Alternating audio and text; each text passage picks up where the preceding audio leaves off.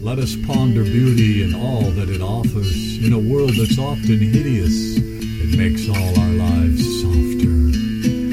Beauty weakens a man's knees and strengthens a woman's confidence. Beauty overshadows all of the world's ugliness. We all fall spellbound by what is loveliest.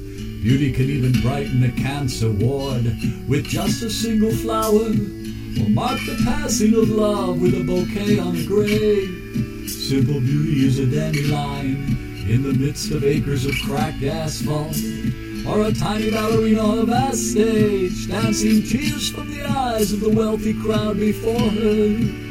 One can find beauty in almost everything when you look at life with optimism.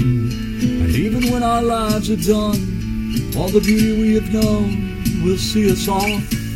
When you die, you will take the loves of many with you and leave so much love behind.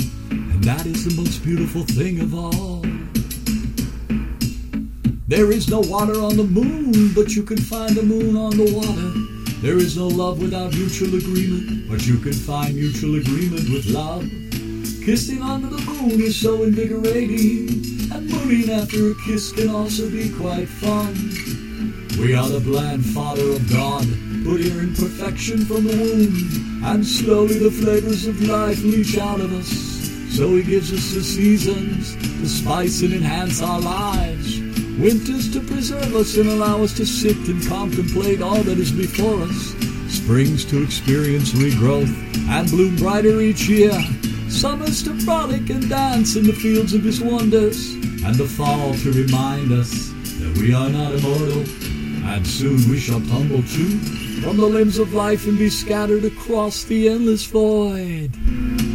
Only to rebloom elsewhere if we have covered His world with our love. If we have covered our world with His love.